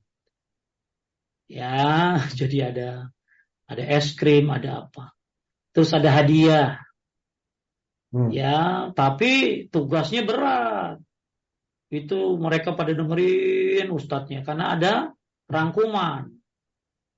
Dan nanti yang dah bisa ngerangkum bagus dapat hadiah lima ratus ribu satu orang. Ini butuh butuh apa sih anak-anak ini butuh diituin ya, butuh di hmm. uh, butuh hadiah, butuh apa ya. Nah, akhirnya pengajian itu wah. Banyak yang datang empat puluh Bang. Ya. Hmm. Anak-anak muda itu. Ya, anak-anak kuliah, anak-anak S M A. Nah, yang ngadain bukan saya, ibu-ibu. Dan ibu-ibunya ikut hadir kan. Hmm. Ya, ibu-ibunya ikut hadir. Jadi jangan anaknya doang, ibu-ibunya hadir juga, mantau anaknya. Ya, ibu-ibunya hadir, ngeliatin anak-anaknya, ibunya juga belajar. Ya, jadi kalau ada pesan buat ibunya, saya kasih tahu. Kalau emang buat anaknya, saya kasih buat anaknya. Jadi ada dua, ibu bapaknya, maaf ibu bapaknya ya, dan anaknya. Ya, jadi anaknya diajak sama dan ada teman anaknya di situ juga Kang. Jadi enak kan. Jadi hmm. ada temannya juga, jadi diajak karena ada temannya juga, jadi dia nggak kesendirian. Ya, dan enak, uh, masya Allah ya, ibu semoga Allah rahmati. Allah jaga ibu-ibu nih yang semangat ya e, ngadain kajian buat anak muda. Eh, itu triknya. Ada hadiahnya, ada apa? Ada juga yang nggak pakai hadiah, nggak pakai apa Kang? Ya, tapi ibu bapaknya datang. Ayo nak ikut bapak. Jangan-jangan begini. Ngaji apa lu sono no? Nuntut ilmu no? Ya jangan. Malah jalan dia, jalan keluar tapi mampir ke warnet kali. Jadi bapak emaknya ngajak anaknya. Nah, ya, ngajak anaknya duduk di situ. Ibu bapaknya juga duduk. Ya pertama makan, aduh duduknya minta ampun. Saya juga dulu pernah mau permohonan. Saya nggak ngajar lagi, ya berat emang songong-songong kadang-kadang. Tapi lama-lama ya kita kasih cara kan, kita kari kasih apa sih contoh aliran-aliran sesat yang gak ada ketawa tuh seneng kalau lihat YouTube YouTube tuh ya. Nih contoh zikir edan saya bilang ya, wah mereka seneng lihat gitu. Lalu kita masukin ya itu tadi uh, ustadznya juga mungkin dicari yang memang sunnah. Tapi pembawaannya, caranya juga bisa sampai ke anak muda. Tentu ada orang-orang yang begitu insya Allah. Ya. Jadi itu ya yang saya tahu. Ibu bisa, atau kalau ibu punya, apa, e, ibu tinggal di mana ya? Tinggal di Jakarta, bisa bawa anak itu ke Kemang. Besok nih Kang ada nih. Ya di Kemang tuh. Itu mungkin nanti bisa tanya sama Ibu Febi, nomor telepon saya. Nanti kalau ibu tinggal di Jakarta bisa ikutan. Ya bawa anaknya. Ibu bawa bapaknya juga datang. Ya besok tuh pengajiannya ada. Cuman paling sepuluh orang anak-anaknya sama bapak ibunya. Ya jadi bapak ibunya ikut kajian. Jangan nyuruh anak pergi bapak emaknya kagak. Ikut bareng. Itu gak ada hadiah gak? Gak ada. Gak ada hadiah. Cuman makan aja. Ya makan kecil gitu. Ya nanti di sana ketemu sama teman-teman. Kan anak-anak mah senang ini, gampang akrabnya. Ya. Nah, itu itu triknya ya, bapak ibunya ikut jalan bareng. Nah, ke mall yuk, tapi kajian dulu ya. Enak kan gitu. Ya. Lanjut. Baik, Ustaz. Nah, buat ibu yang bertanya nanti silahkan dicatat itu ya. Besok di Kemang ada pengajian. Baik, Ustaz. Ustaz, kalau sering meragukan ceramah sunnah tapi tidak punya ilmu untuk membantahnya. Apakah ini tanda kalau hati belum bersih? Adakah cara untuk memberantas bisikan-bisikan seperti ini? Apakah ada doa khusus, Ustaz? Baik, ya biasa. Itu mah syaitonir rajim suka begitu. Ya, giliran Anda dengar-dengar yang yang salah-salah ada kenikmatan. Hmm. Jadi sebenarnya nggak ada ayat yang keras, nggak ada hadis yang keras. Yang keras hati kita. Ya, susah menerima kebenaran. Makanya sombong itu batrul haq wa ghamtun nas. Menolak kebenaran dan meremehkan orang. Itu sombong namanya. Hmm. Makanya kalau kita mau ngaji kajian, ya ya lihat aja dalilnya gitu loh. Ada enggak dalilnya dari ayatnya, dari hadisnya? Orang-orang kajian tauhid dan sunnah itu kan penuh dengan dalil. Ya, penuh dengan apa fatwa-fatwa ulama, tapi terselalu Quran, hadis. Jarang ada yang lawakan-lawakan, kan ya. Ya, ya jadi orang kajian sunnah itu ilmu yang dibahas, ya. Eh, ayat, hadis yang dibahas. Bukan bukan retorika, bukan ketawa ketiwi enggak. Jadi ketika kita enggak usah ibu mikir kajian sunnah deh gini deh kan. Ada orang bertanya kepada Ustaz, Ustaz, kok ada ya orang kajian sunnah celana cingkrang jenggotan, tapi kalau nguap nggak ditutup. Apa jawab Ustaznya kan? Jangan seujuan dulu sama orang. Kirain mau dibela gitu loh. Kirain mau dibela. Jangan sujon dulu sama orang. Berikan seribu alasan buat saudaramu. Ngantuk kali dia. Lupa kali dia. Ya, jadi ya hendaklah kita banyak berhusnuzon, ya. Ya, berhusnuzon. Apalagi ini orang mengajarkan Quran dan hadis. Jadi kalau ada orang dengar kajian tauhid panas, dengar kajian sunnah, dia merasa nggak percaya, mau debat kagak punya ilmu, ya nggak usah didebat Quran hadis mah, karena yang berbicara Allah dan Rasulnya bukan ustadznya. Jadi saya merasa, kalau orang merasa mendengarkan sesuatu yang baik kan tadi ya. Ini, ini salah satu apa ngajarin setan ya. Tadi kan setan salah satunya apa Kang tipu dayanya?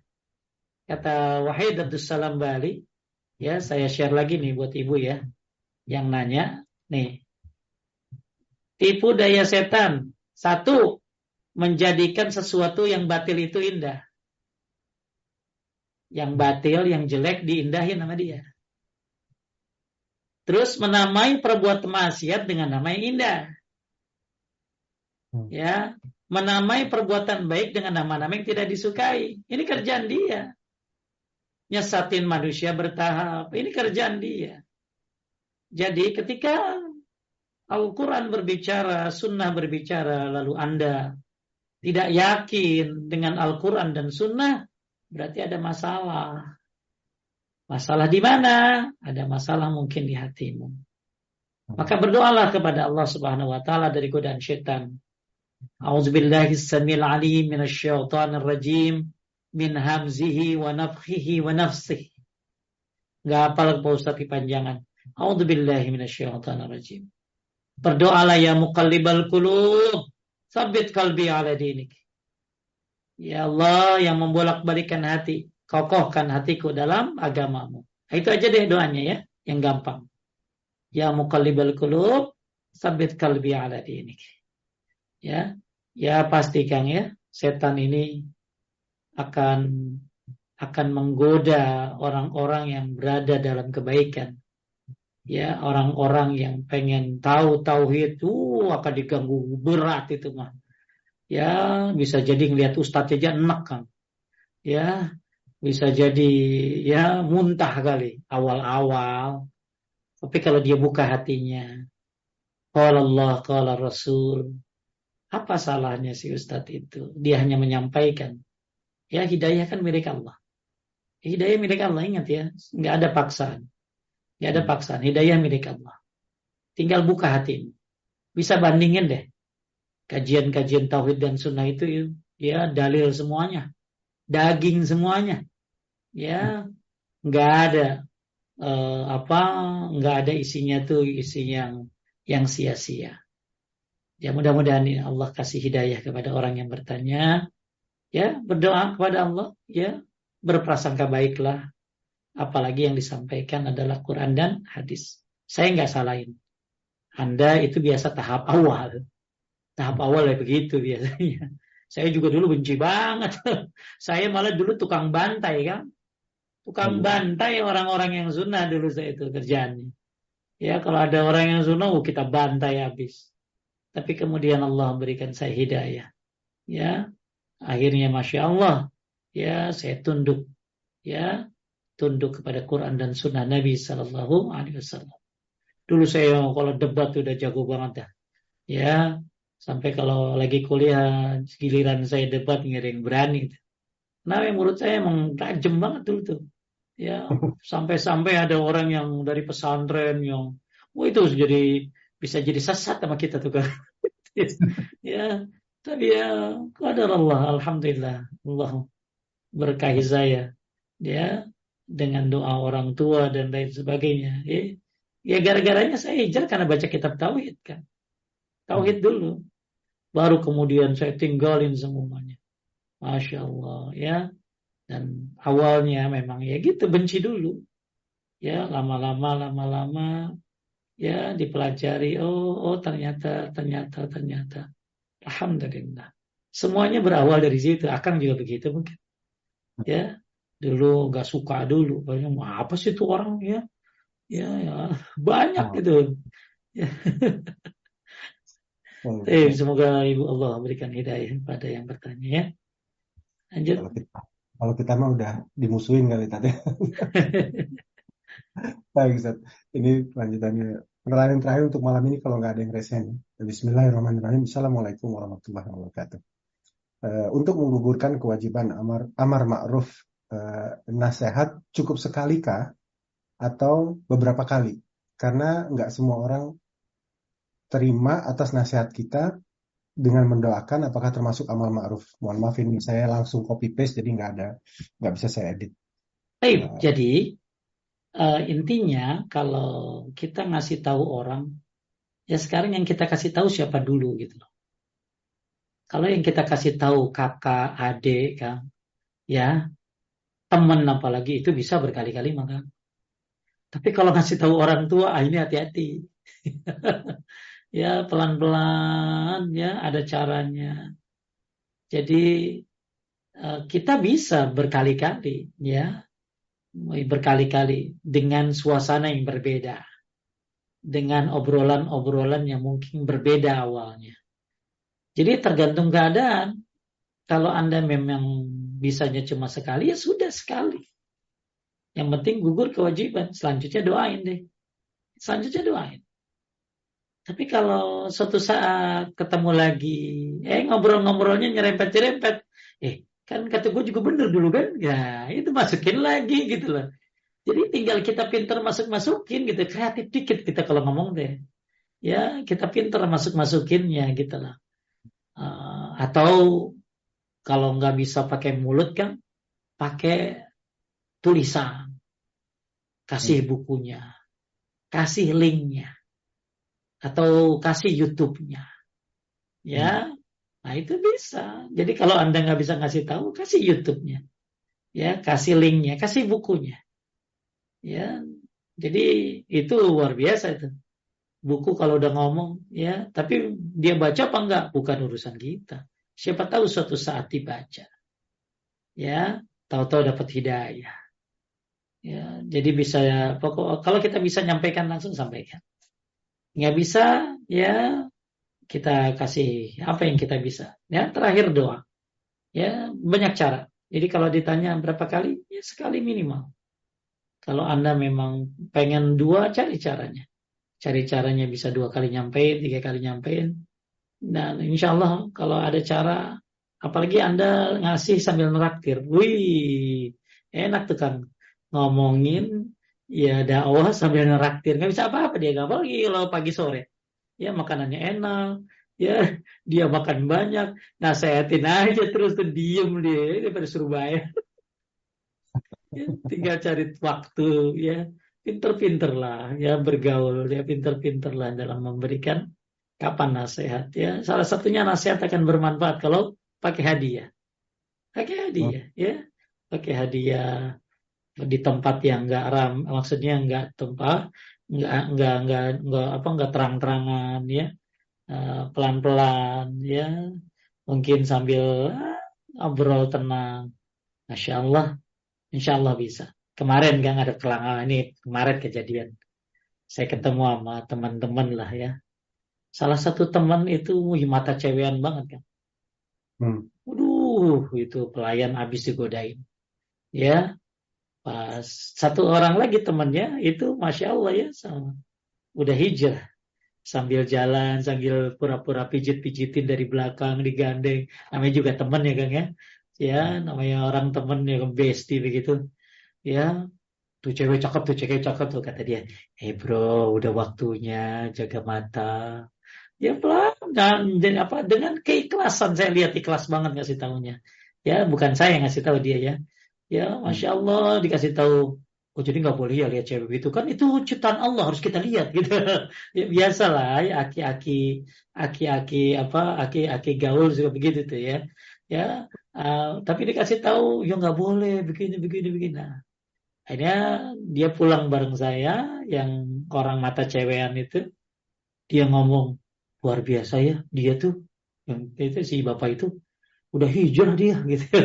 Ya, udah hijrah. Ah, ya, masya Allah ya. Dia, dia nerima gitu. Kenapa?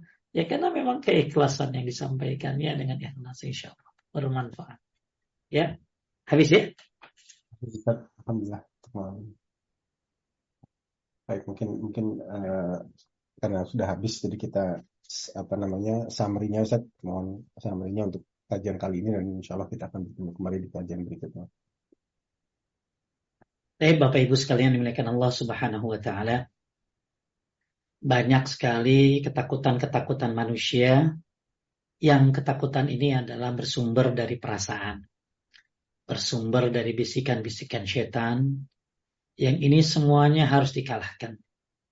Maka sampaikan kebenaran, jalankan kewajiban, tinggalkan kemungkaran. Dan semuanya demi takut kepada Allah Subhanahu wa ta'ala. Jangan takutkan manusia. Kalaupun manusia marah, ya paling cuma sekata dua kata. Paling juga paling banter cuma bilang apa sih lah. Tapi kalau Allah sudah marah gimana? Ya, jadi jangan takutkan manusia marah.